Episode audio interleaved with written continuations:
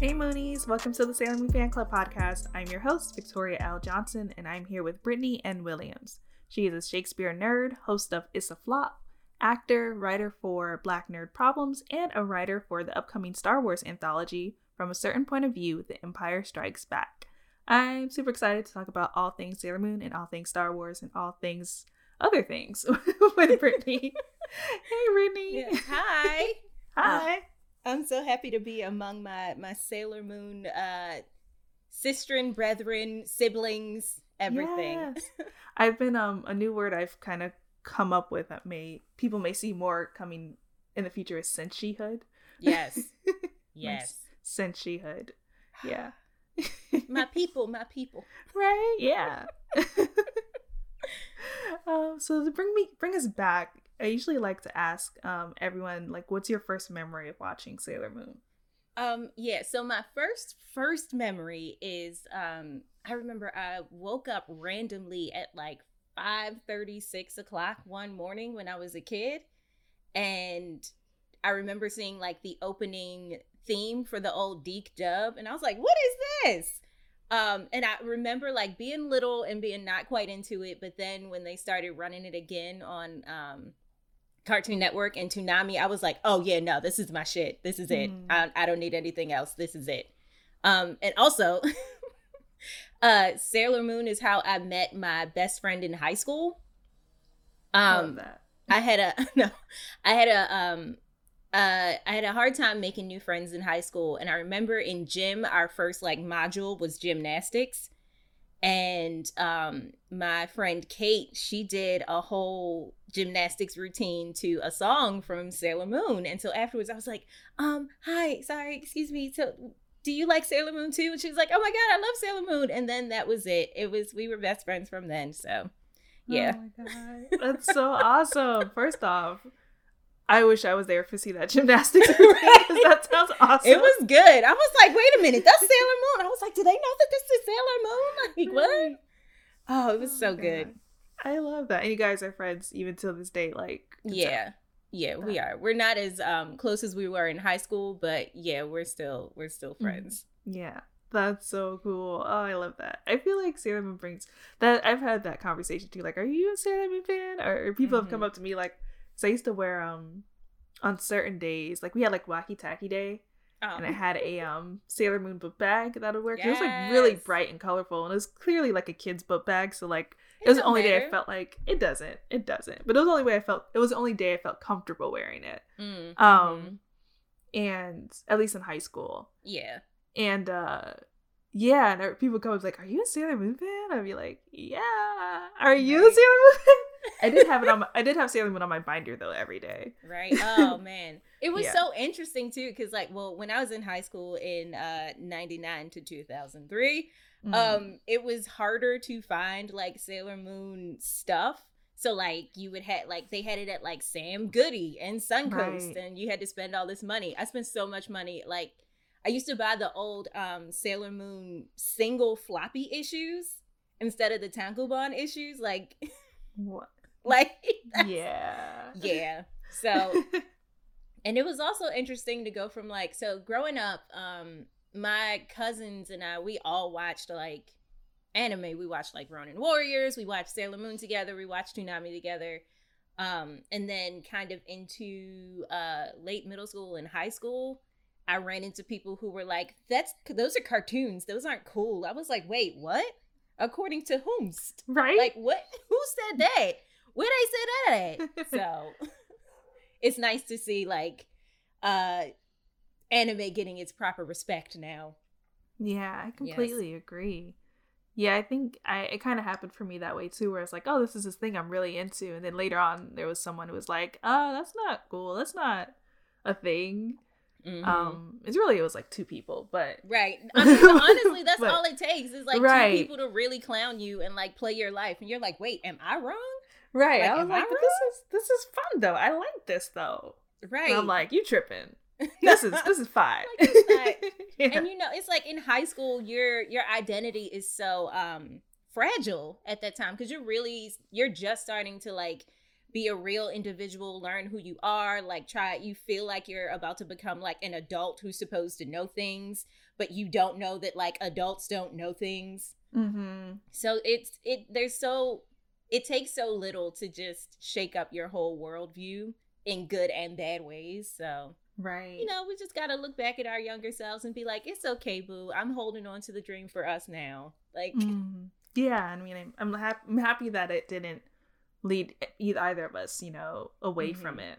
I know, me too. Because we're here now, yeah. Yes. I did have some friends, my theater friends in high school, they were totally not into anime at all. Like now they still, I'm like, I'm in a Star Wars anthology. And they're like, oh, what? What is that? Ooh. But they were so supportive. Like we, mm-hmm. like I would get all dressed up to go to the like local anime convention, to go to Otakon in Baltimore. And they'd be like, we don't know what you're doing. We don't know what that's all about, but good for you. We support you. Right. You need a ride, we'll drop you off. Like, and I appreciated that. Yeah, those are the kind of friends you need in your life. Mm-hmm. Yeah, that's me in this Sailor Moon podcast, because some of my friends are not into anime. They're like, I don't know what this is, but I'll share it on my Instagram. I'm like, thank you. Yeah, see, that's good. That's friendship right there. Those are good friends. Right? Oh, man. Like, oh, like I recognize some of these things. Yeah. Right. It's like, that looks like my grandmother calls everything Sailor Moon, like every single anime. She's like, is that Sailor Moon thing? I'm like, no, it's Cardcaptor Sakura. What about that Sailor Moon thing? I'm like, no, that's Dragon Ball Z. What about that Sailor Moon stuff? Like, no, but I'm like, you know what, Grandma, that's okay. It's like Sailor Moon or Pokemon. That's what it is. You know, I'm not mad at it. I'm not mad with Sailor Moon being the default. Right. It's better than like. Right. Put some respect on that name. Yeah. Absolutely. Yeah, my mom, every to this day, she's like, are you still into Sailor Moon? I'm like, yeah. Like, yep. Hardcore. 20 years later, I still want something Sailor Moon related for Christmas. Yes. Always yes, and always. Forever. Yeah. Did you have a favorite senshi? Yeah, so I'm basic, so Sailor Moon was my favorite. It's cool, I'm basic too. She's right? my favorite also. I get it. But I loved how, like, I loved the growth that she shows over the entire series. And I love that she's this, like, she's kind of lazy and she eats all the time and she has all these, like, stereotypical faults. But at the end of the day, she always comes through for her friends. She's, like, it's, like, for all of the negative stuff that people can say about her, at the end, she's reliable. She's not the smartest, but she's clever. Like, she always figures out a way to get out of these situations that, like, yeah, it's just, she's just great. She's just wonderful. I just love her. And I'm like, you're such, like, a precious little being. Like, you were a child. You were 14. What were you going through? So... yeah, and also, like, she just had the coolest costumes next to Sailor Saturn. Sailor Saturn was also awesome. Yes. Yeah, no, I totally agree with you on that. Like, she wasn't perfect, but she did her best, and her best was also really good. Yes, yes. Because I think it's really important to show people who are afraid, but also still rise to the occasion. Yes, it is. Mm-hmm. And especially because, you know, she honestly had so much to be afraid of. Yeah, and at 14, like you said. Right, literal monsters. You're in middle school and you're fighting, like, to save the world. Like, yes, that is plenty to be afraid of. Right. But it's nice to see someone constantly and repeatedly confront their fear and, like, feel... be lazy and want to just sleep, but be like, okay, I still have to get up and get the job done. Like, to see somebody overcome bad habits and just do so much good and accomplish so much, it's nice to see, like, that in a show and to have that role model to look up to. Yeah, and also, like, embrace, like, those, I don't know, I want to say embrace those things about yourself, but, like, it's okay to want to, like, sleep sometimes. Like, it maybe is. You are tired. Right, rest is good. Yeah.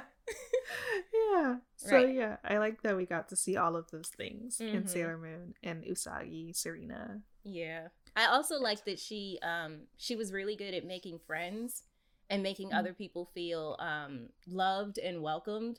Mm-hmm. And I know I I feel like I always struggle to make like new friends because I'm shy in new groups of people. So it was also something aspirational to see this person who like everyone loved. And even if like she argued with her friends at the end of the day, like everybody just would rally around her. And she just like she was everyone's special person. And that's just so sweet. Yeah, she literally was like the glue who held everyone together in a way. She was. Yeah. And she's just kind. And mm-hmm. I think the other thing, like one thing that comes up on this podcast a lot is like her being like this non-traditional leader, but her actually having like some leadership skills and like mm-hmm. being able to like, you know, bring people together and, you know, right. be that glue for others and like being able to like not be humble enough to be like, all right, you're actually stronger in that. Like you take right. care of that. Right. I'll be here. I will delegate. I will be over here right. cheering you on. Mm-hmm. And it's like, you need me. Okay, you need me to come in and close. All right, I'm going to come in and close. Right. Like, I'll be the closer. Right. Because if nothing else, Sailor Moon is a closer. Yes. I love that. Oh, man. She's the best. We did, what did we do? We did, a couple years ago, we did like a final or a March Madness competition with like, different fictional characters, and my input was Eternal Sailor Moon. And so each week we would put them up for a vote on Twitter and see who got eliminated, and I think I made it to like the final four. I still think she should have taken the whole thing, but yeah. I at least like I was going up against like Shuri and Storm and stuff, and I'm like, I wasn't gonna win, but yeah. still. And just for the record, for any, I know everybody who's listening to this knows, but anybody who is like coming to this new to Sailor Moon is not white. She is not a white woman. She is a Japanese woman. Thank you very much. Don't let the blonde hair and blue eyes fool you. Absolutely. That's awesome. Yeah, I feel like she should have won too. Right? Definitely. And this is for Black Nerd Problems, I'm assuming. Yeah, it was. Yeah. It was. Oh, man. Yeah, I'm going to go back and put a vote in, even though it probably won't count. Right. It'll count in our hearts. Yeah. In our hearts. That's all that matters. Mm-hmm. But you also are doing something super cool. You wrote a story for the Star Wars anthology that I mentioned earlier. Yes. From a Certain Point of View, The Empire Strikes Back. Yes. Yes. Got it right. It's a mouthful, so mm-hmm. It's not an easy title to say. So. Yeah. I felt proud of myself. But yeah, what can you say about your story, and how did it feel to kind of be a part of this anthology? What I can say, so the story is called Faith in an Old Friend, and it's from the point of view of the droid L337, folks from Star Wars folks will know her from the movie Solo. She was Lando Calrissian's co-pilot droid and everything, and she ultimately got shot up, and they uploaded her into the central computer of the Millennium Falcon. So she's in this computer with two other droid brains. So the story Faith in an Old Friend is kind of from the point of view of L3 and the two other droid brains who control the Millennium Falcon, ED4 and V5T. So it's a little weird, but yeah, it's what's going on inside the Falcon during the Empire Strikes Back movie. So I can't give away any plot points, but it was a good time, and I can't believe they let me write it. Because it's, I was just I'd said it on a whim, like, hey, I want to write L3 / the Millennium Falcon. And they were like, okay, sure. That's a great idea. And it's like, wait, what? It was, I'm still shocked that it's a real thing. I haven't gotten my copy of the book yet. And I think for me, part of it won't feel real until I get my copy of the book. Like they've put out an excerpt of the story, and they've like tweeted my name out on on social media and stuff, the official like Star Wars accounts, and I'm doing an event, and I'm still like, I don't know if this is real. Like, I don't know if this is legit. Like, I may like, I might not be in the book for real. So we'll see. When I get my hard copy, then maybe it'll really like sink in that this is an actual thing that's happening. Yeah. I know when my agent was like, hey, they want to know if you want to write a Star Wars story. I don't know if I've ever replied to one of her emails as fast as I replied to that one. It was like, yes, absolutely. Let's do it. Like, I don't need any details. Right. And then, but of course, because my agent, Allie Levick, she's amazing. She already had all the details. And she was like, here's what you got to do. And I was like, okay, great. Yes, yes. Tell them yes. And then I think like 15 minutes later, I was like, hey, can you ask them if I can do L3/the Millennium Falcon? And so she was like, yeah, they said that's a great idea. And I was like, great. And then they were like, it eventually hit me that it's like, Brittany, do you know that you're about to write an entire short story about a bunch of characters that can't actually do anything because they exist inside of computer? I was like, oh, yeah. About that, right? Cool. But it ended up working out. And my our editors Tom and Elizabeth were really great. Elizabeth helped talk me through like story points, so I'm really proud of the final product. There's an excerpt up on StarWars.com if you want to read it. Definitely buy the book. If you can't buy the book, request it from your local library. Yes. But yeah, it's a good time, and there's so many amazing writers in it. There are 39 other writers and stories about everyone from like the Wampa to some Ugnaughts to people from the Empire, some rebels. The dude carrying a box who walks in between Han and Leia while they're arguing, like the random dude on Cloud City who's carrying something that looks like an ice cream machine. Like everybody gets a story in this. It's great. It's fantastic. It sounds great. I'm really excited about it. And yeah, like I said, there's so many different writers, so many different stories, 40 short stories by 40 different authors. Like it's such a cool idea. I'm really excited about it, and I will be getting a copy one way or another. Yeah. And since you are so knowledgeable of all things Star Wars, I wanted to right. Here we go, putting me on the spot. I was hoping we could match Han Solo, Luke Skywalker, Princess Leia, and Yoda, and any other Star Wars characters you want. Right. Or maybe L337. Yeah. With Senshi. Yes. Okay. So obviously Yoda has to be Sailor Pluto. Like obviously. That's like interesting. Yeah, I see it. I see it. I was like, thinking Mars for some reason. Go ahead. Oh, I could well, Yoda doesn't have like that fiery Mars energy. Yoda's kind of like, when we meet him in the original trilogy, he's being really cryptic. He's way older than everybody else. He's like 900 and something years old. True.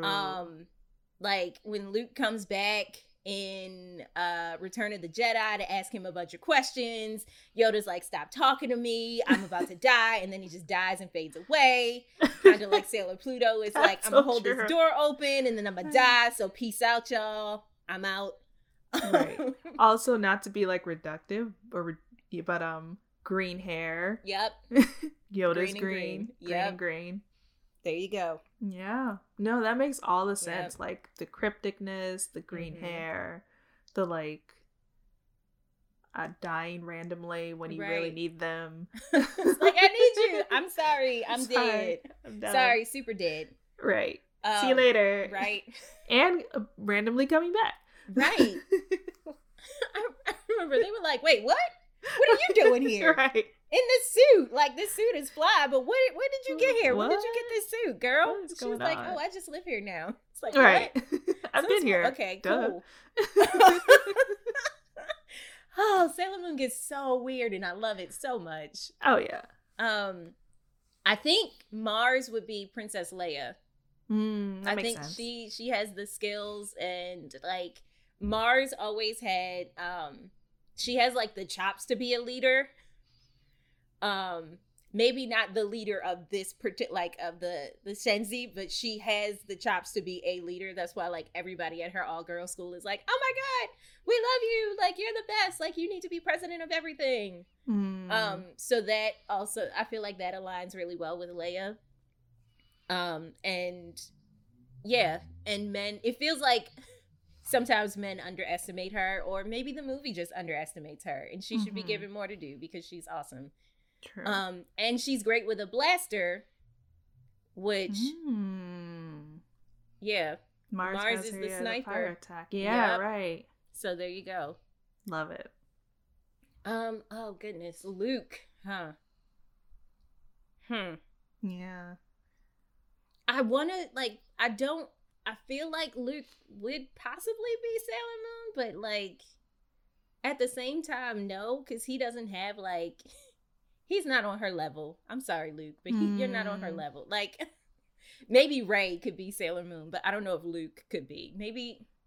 Maybe like a first episode Sailor Moon. Right, maybe. Maybe Chibi Moon? Maybe. I can see that. I can see that would make sense with the whole Yoda thing, too. Yeah. Pluto. Yep. I could see that. Yeah. Mm-hmm. Yep. Mm-hmm. Either that or Sailor Venus from that episode where she was pretending to be Sailor Moon. Oh. So it's like, you almost there, boo. You almost there. Oh, that's so good. And Luke, or he could be Tuxedo Mask.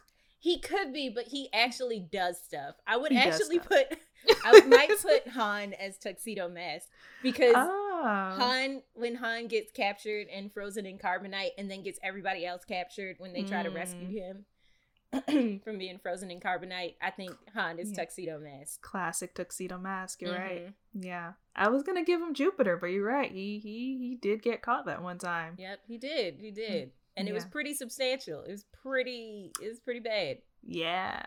That was pretty awful. I don't know. Who would I give Jupiter to?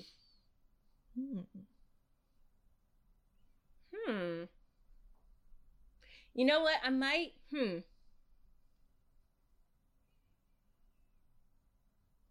don't know, because now I want to do Lando, and I don't know who. Oh, that would be fun. But yeah, I don't know if that... Lando might be a Venus, actually. Right, I think so. Yeah, Lando's Venus. Mm-hmm. Yep. Not as much of a closer as Venus, but... Yeah. Right. He tries. He does. Or,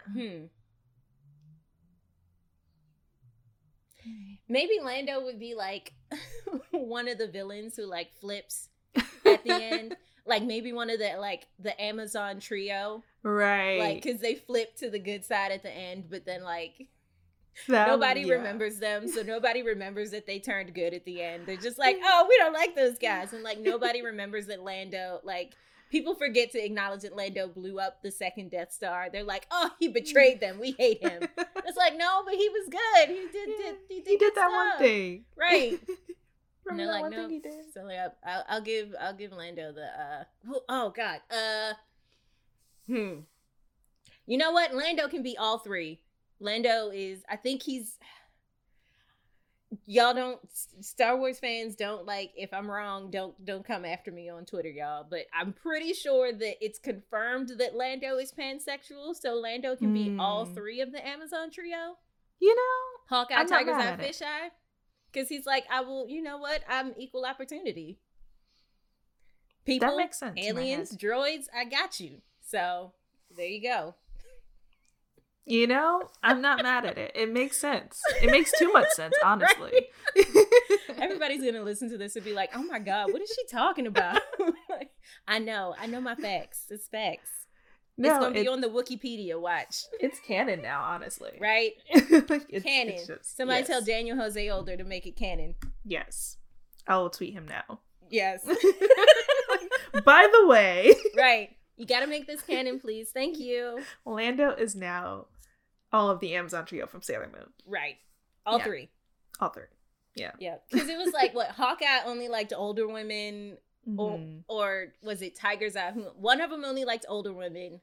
The other one only liked younger women, and then Fish Eye only liked attractive men. So I think you're right.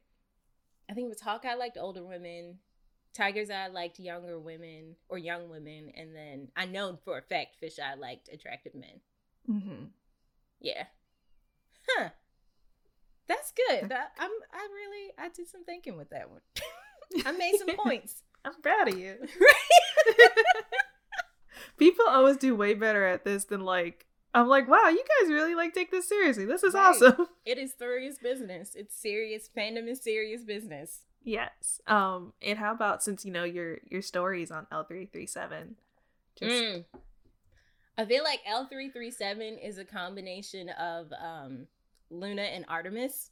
Makes sense. Because it's like, I feel like Artemis has a bit of snark that Luna doesn't quite have. Mm-hmm.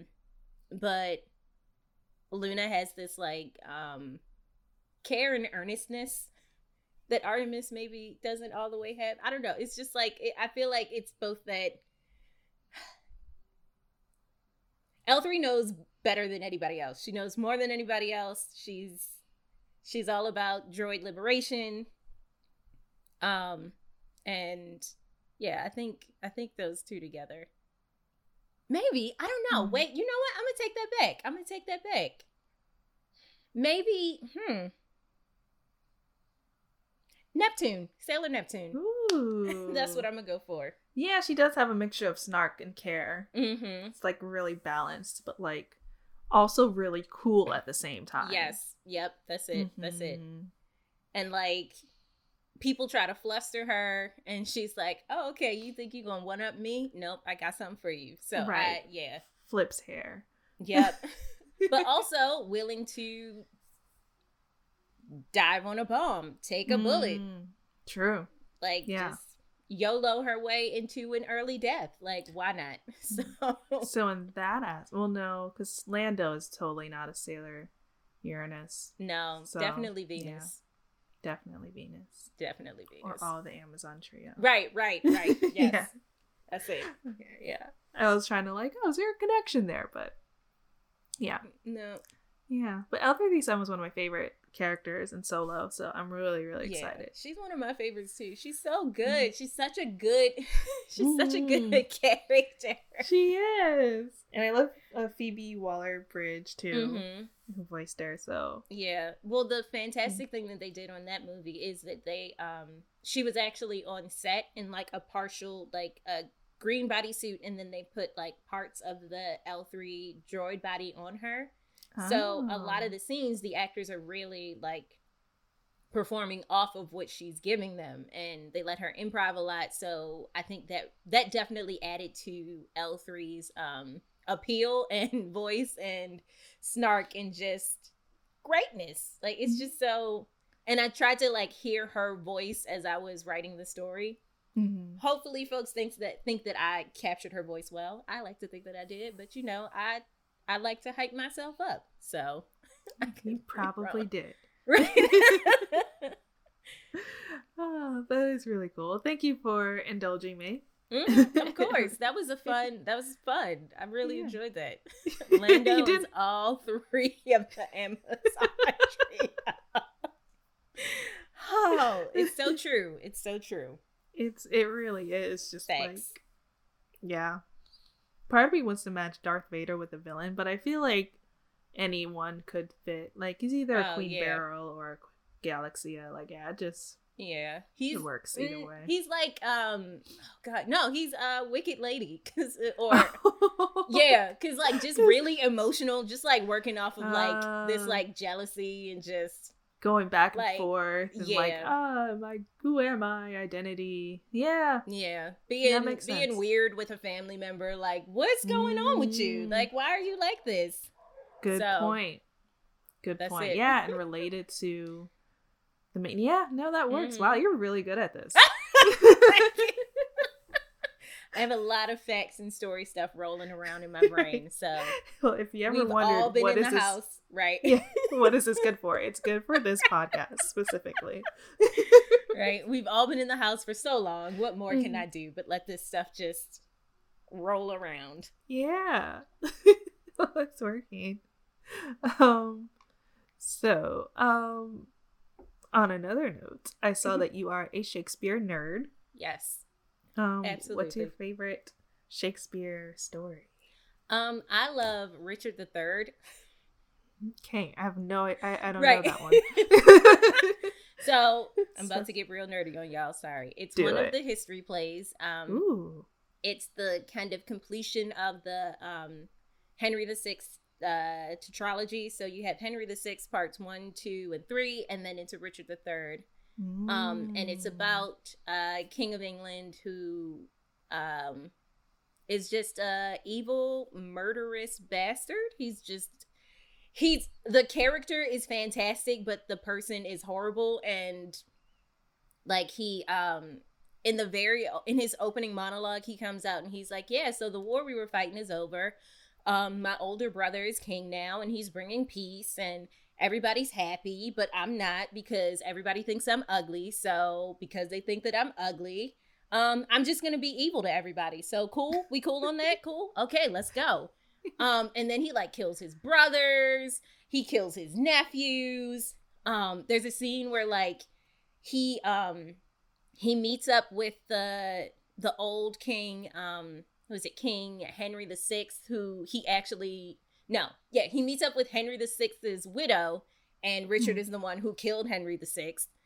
And he seduces her over the body of her father-in-law, who he also murdered. And like, right. So it's like, this thing is incredible. Like, it's the audacity of this man. Right.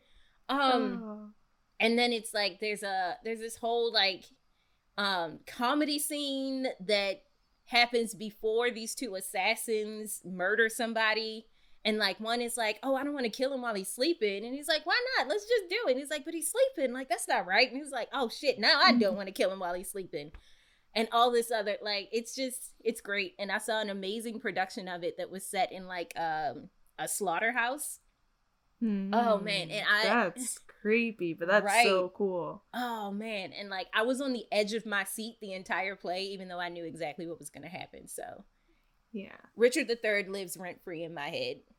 That's awesome. So wait, is this based on? Because I know there's an actual Richard III. Yeah. So is this like his like a depiction of his actual life? It is. It's kind of propaganda.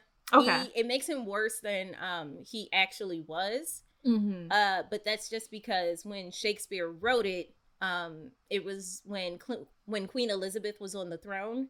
Okay. And the guy who comes in at the end of the play and kills Richard III is Queen Elizabeth's grandfather.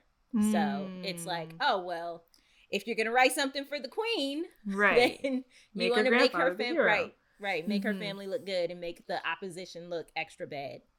Right, so, that makes sense. Yeah. Man. And like Shakespeare, when he was writing and performing, because he was a writer and an actor, he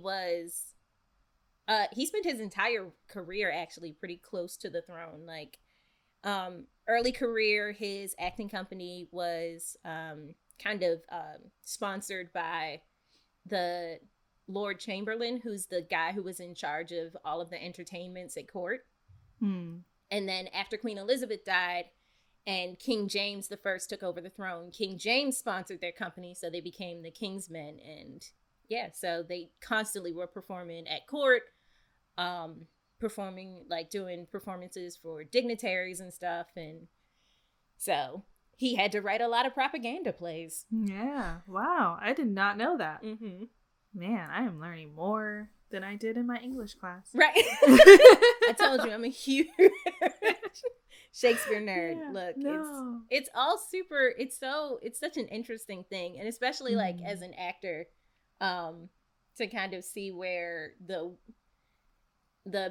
they call it early modern theater, but it's just like where you can trace the American theater tradition and acting tradition back to Shakespeare. So to see where like so many things developed and yeah, how politics affect art always. Mm-hmm. Always. Mm-hmm. Oh, that is so cool. So I didn't know that he wrote about like historical figures, because I've always been a, you know, I had my Tudor family phase, right? Yes. As we all do, right? Didn't we all?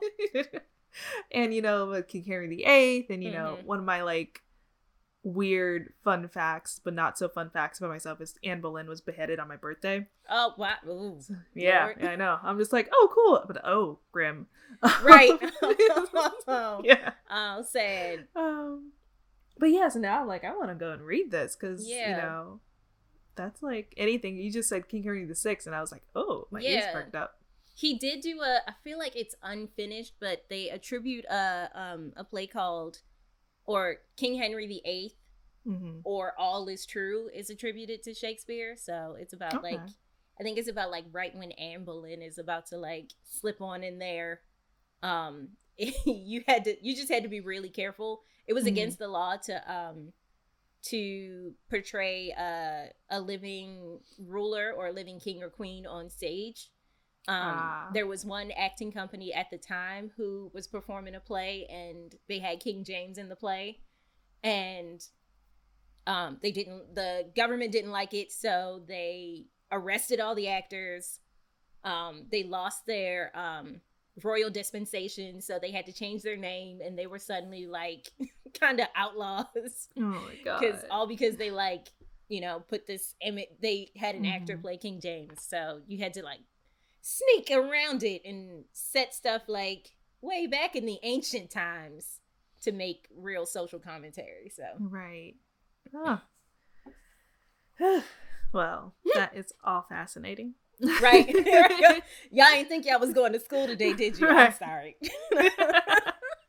No, but you explain it in such an interesting way. So I feel like it's like, yeah, now I want to go read this whole story. It's also, yeah. And we know so little about Shakespeare. Yeah. And his wife, Anne Hathaway. And yeah, it's, yeah. Yeah, I was gonna ask you about that too, because there was like a show that came out about Shakespeare, and like I've always heard like conflicting things about him, but yeah, it's, well, there's so little record. There's the plays, which weren't actually published until well after he had died. There's not even like, you can pick up like actor copies of the plays, because what these companies would do is each actor would get pages with only their lines on it, and like the first three words that came before their lines. And it was so other companies couldn't steal your plays, because it's like, all right, we're doing Hamlet today, and then tomorrow, like over at the Rose, the Lord Hunsdon's men is suddenly doing like Whomnit, which is like these knockoffs, like how they do those like Disney knockoff cartoons where it's like, wait, is this The Princess and the Frog? Is like, no, it's the Frog Princess. She's in Mississippi. Completely different. Right? She's in Mississippi, and there's a talking snake. And it's like, wait a minute, what? So, yeah, but they have like a couple, there's like one court document that he was a witness on some dispute. There's like when he got married. They can't even be sure about when he was born, because they only have his baptismal date written down. Wow. So yeah, it's just, there's so little we know. We know in his will he left the second best bed to his wife, which is like either really interesting inside joke or so shady. Right. Like, I'm sorry, like I died, here you get our second best bed. Right. What the first best go to? Right. I'm like, what happened to the first best bed? Like, bruh. Right. So. Oh my God. It's so a lot of it is made up. Like, people just kind of make stuff up, and and yeah, there's all kinds of assumptions about like his sexuality and what relationships he had with other people other than his wife. Yeah, but I mean, who knows? Who knows? We can't ask him. Right. So. Yeah. Huh. Well, I feel better about myself and my knowledge of Shakespeare now, so thank you. Yeah. You're welcome. If anybody has any more questions, feel free to add me on the Twitter. Yeah, we'll get to that. And so you're also working on your own writings. Yes. Speaking of Shakespeare. Right, yeah. Right. It's a young adult historical fantasy. Mm-hmm. That self same metal. Yes. So what's that about? What can you say? The title is actually a snippet of a quote from King Lear by William Shakespeare. Oh, but I know that one. Right? The book itself is about this 16-year-old girl who lives in London in 1605. And she has the magical ability to control metal and create iron objects from nothing.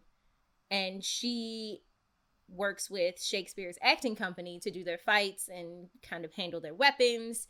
And her twin brother is an apprentice actor with the company.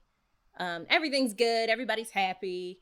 Except the Fae are starting to run amok and just indiscriminately murder people in London. So now Joan gets pulled into this fight for the mortals of London, and she has to defeat this powerful Fae entity before he kills her first. Gee, well, that also sounds fascinating. Yeah, so I mean, one thing I wanted to do is with this book in particular is to write something that has people of color in London in 1605, because we were there. Like, Black and brown people were there, as much as folks want to pretend that they weren't. So This is like my, haha, you thought we weren't there, but yes, we were. See, I'm going to put it in my book, and I'm going to source stuff. Bam. Love it. Like, yeah, that's not the fantasy part of this novel. No, right? And it's like, if people are like, well, you can't do it. I'm like, there's fairies. Can you prove to me that fairies exist? No, you can't. All right, we're good. They will zero in on like the race or like people or skin color, and it's like, did you just skip like all of the like fairies and elves? And, right, they do like, that with part, Star Wars, and I'm like, it's space, it's made up. There are literal aliens. Like we can do it. Like there can be anything. We contain like this universe contains multitudes. There can be people of color. Like you can have Black women with lines in Star Wars. Like that's not. It's not gonna break the. It's not going to break the continuity. Right. It makes no sense because, like, if anywhere, they're going to be varied skin colors. Oh, man. Should it not be space? Like, you have green people. Right. You have green people and brown. Blue people. Right. You have blue people. Yeah. Like, there are talking and walking robots. Like, right. We can't. No, not right. We can have Chewbacca, but we can't have a lady. We can't have a Black lady with like 4C hair. Like you can't. We can't get that. No. So. Impossible. Right. We can't get no micro braids in Star Wars. Right. But watch. Okay, just wait. Mm-hmm. Lord, watch them never give me anything again. They were like micro braids. I'm sorry, you can't do that. And I was like, okay. Did you not read your contract? Right. I'm like, yeah. No, specifically cannot mention any Black hairstyles. It's like, sorry. It's like but the hard part is trying to like, one difficult thing about writing in like 1605 is trying to describe like Black hairstyles without having like the names of them. And like, this is also the early, the like earliest developments of race as like a way to separate people. Mm-hmm. So it's like, if you can't say like she was Black, like how do I make it known that like she was Black? Right. If you can't say like this person, like you just have to figure out other ways to describe people, and it's sadly still the default for a lot of people. If you don't explicitly describe a character as having brown skin or actually brown skin, because you could be like brown hair, brown eyes, it was curly, and they'll be like, she's white. It's like, no, she's not. And even sometimes when you do explicitly say, man. Yeah. Mm-hmm. So it was an interesting challenge, but what is creation without a challenge? Yeah. Well, it It seems like it's going great. Yeah. Sounds interesting. You already got one sale. Thank you. I'm going to tell my agent. I'm like, Ellie, we sold the book to one person. It's great. Right. I'll send my $20 in. Right. No, it's going to be a good time. It's going to be a good time. So yeah. No, it's awesome. And then you do like so many things, but and it's awesome. You're also an actress. Yes.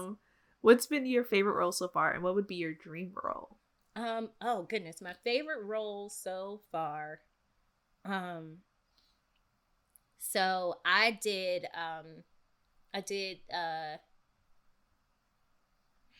this children's show. Ooh. And it was based on a children's book written by Bob Marley's daughter, Sudella Marley. And it was based on the song Three Little Birds. So the show was called Bob Marley's Three Little Birds. And I played this little girl named Nancy, who was the main character's best friend. And she had a pet spider named Baby Ziggy. And aww. I had so much fun just playing this like hyperactive little girl with poor impulse control. It was just it was amazing. And I actually got to do the show. The show originated at a theater just outside of DC. And then a year later, we got to take it off Broadway in New York and do the whole thing again. So it was amazing. It was fun. I got nominated for like a local theater award for it. I don't remember having so much fun doing that's like the most fun I've ever had doing a role. And the cast was really great. The cast was really strong. Everybody was easy to work with. So that was my favorite. My dream role. Oh man. I have two from Shakespeare. One is Richard III, of course, because I love that play.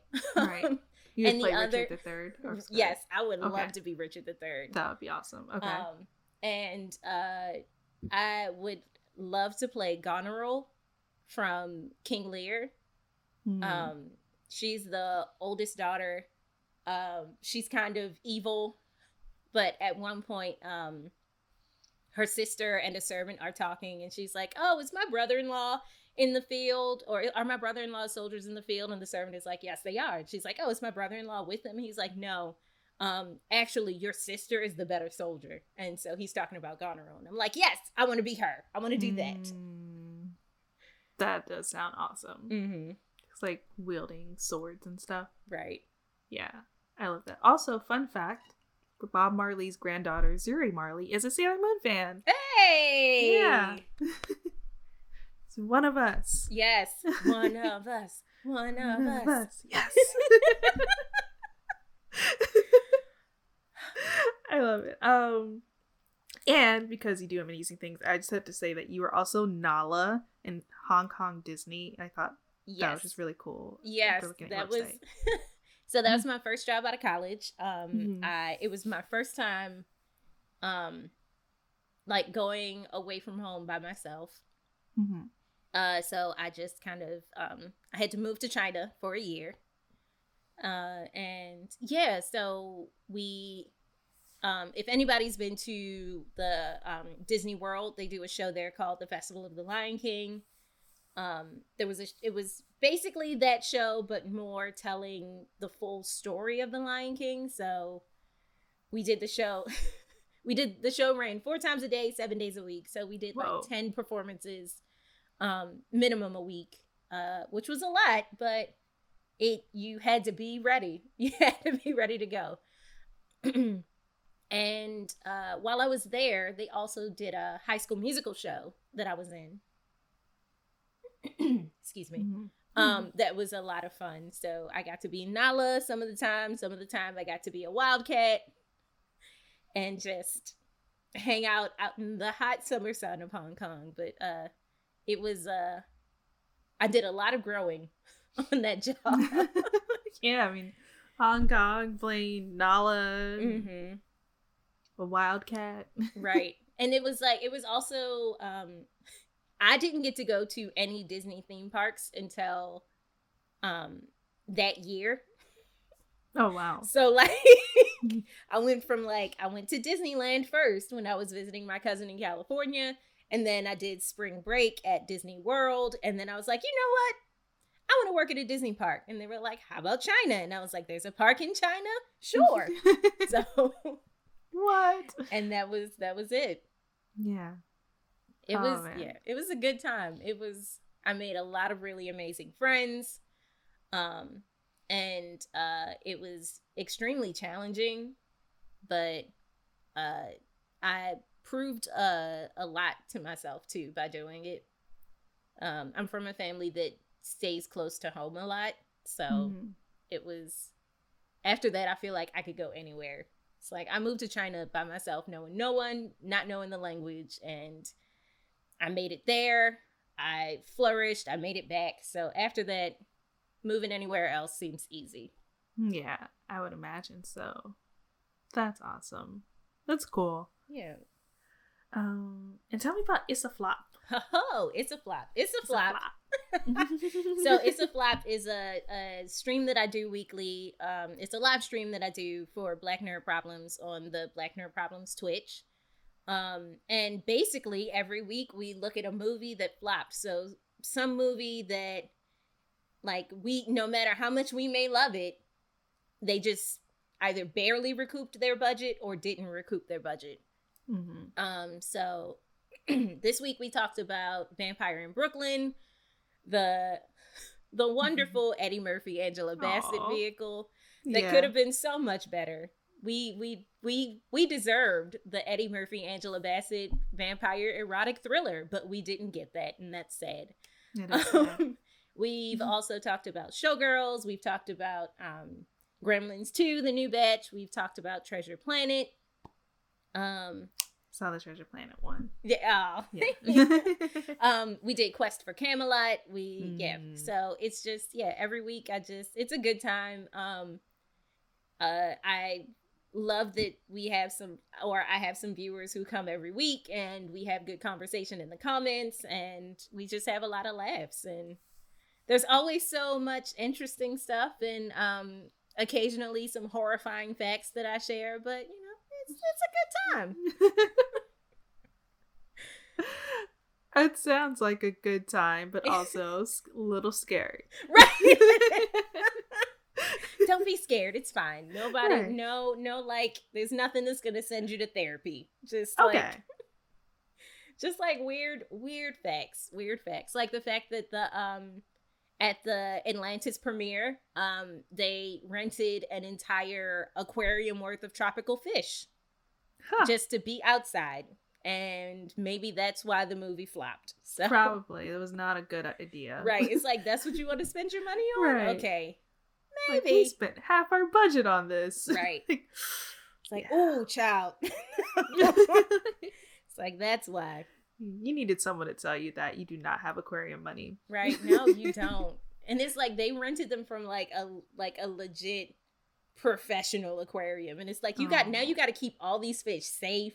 You just got them outside. Like, got to hire the aquarium guy to look after them. People going to be tapping on the glass. They got all the flash bulbs going. What's going to happen when you send back like some of the fish that ain't made it? Like, what? You doing too much. Yeah, they probably insured. Right. Oh, gosh. Doing too much. Way too much. Right. Too much. All for Atlantis, which is really good, but, you know. Yeah. And then the last thing, as you may remember, just like Sailor Moon had the Sailor Moon Says phrase at the end of every episode, lower tier phrase bees. Sailor Brittany Says. Sailor Brittany Says, live your dreams, even if you have 50 of them. I like that. Yeah. I mean, you are a shining example. So I always wanted to, like, everybody's like, well, if you followed your dream, like if you did your dream career from when you were a kid, what would you be doing now? And I'm like, I wanted to be Barbie, and Barbie did everything. So here we are. Like, there you go. Here we are. True. Right. Now I just got to get my figure skating, my gymnastics, and become a pilot and an astronaut. And I'll be like well on my way. Yeah. And a horseback rider. Right. Yeah. oh, that horse. I can ballroom dance, so I at least got that. There you go. There you go. I did see you do tarot card reading too. I do. Yeah. So, I mean, I didn't see, there's not a Barbie for that, but there should be. No, there should. There will be. Probably will. We got it. Maybe she'll be me. Popular. Maybe she will be me. She'll come with a MacBook, a stack of tarot cards, yes, like a webcam. I'm here for this. A complete works of William Shakespeare. Like, there we go. Then that's me. Sounds good. And a Sailor Moon wand, just for fun. Yes, absolutely. Yeah. And what is next for you, and where do you want people to find you? So up next for me, the anthology, From a Certain Point of View, The Empire Strikes Back, comes out on November 10th. You can buy it wherever books are sold. Please, preference goes to your local indie bookstore. And if you want the book but can't buy the book, then definitely request it from your library. You can find a lot of my writing over on blacknerdproblems.com. You can catch me doing It's a Flop every Wednesday evening at 7 o'clock Eastern over on the Black Nerd Problems Twitch. And me personally, you can find me on Twitter and Instagram. My handle is Brittany Acts, BrittanyActs. Yeah, so there you go. Awesome. Thank you. Mm-hmm.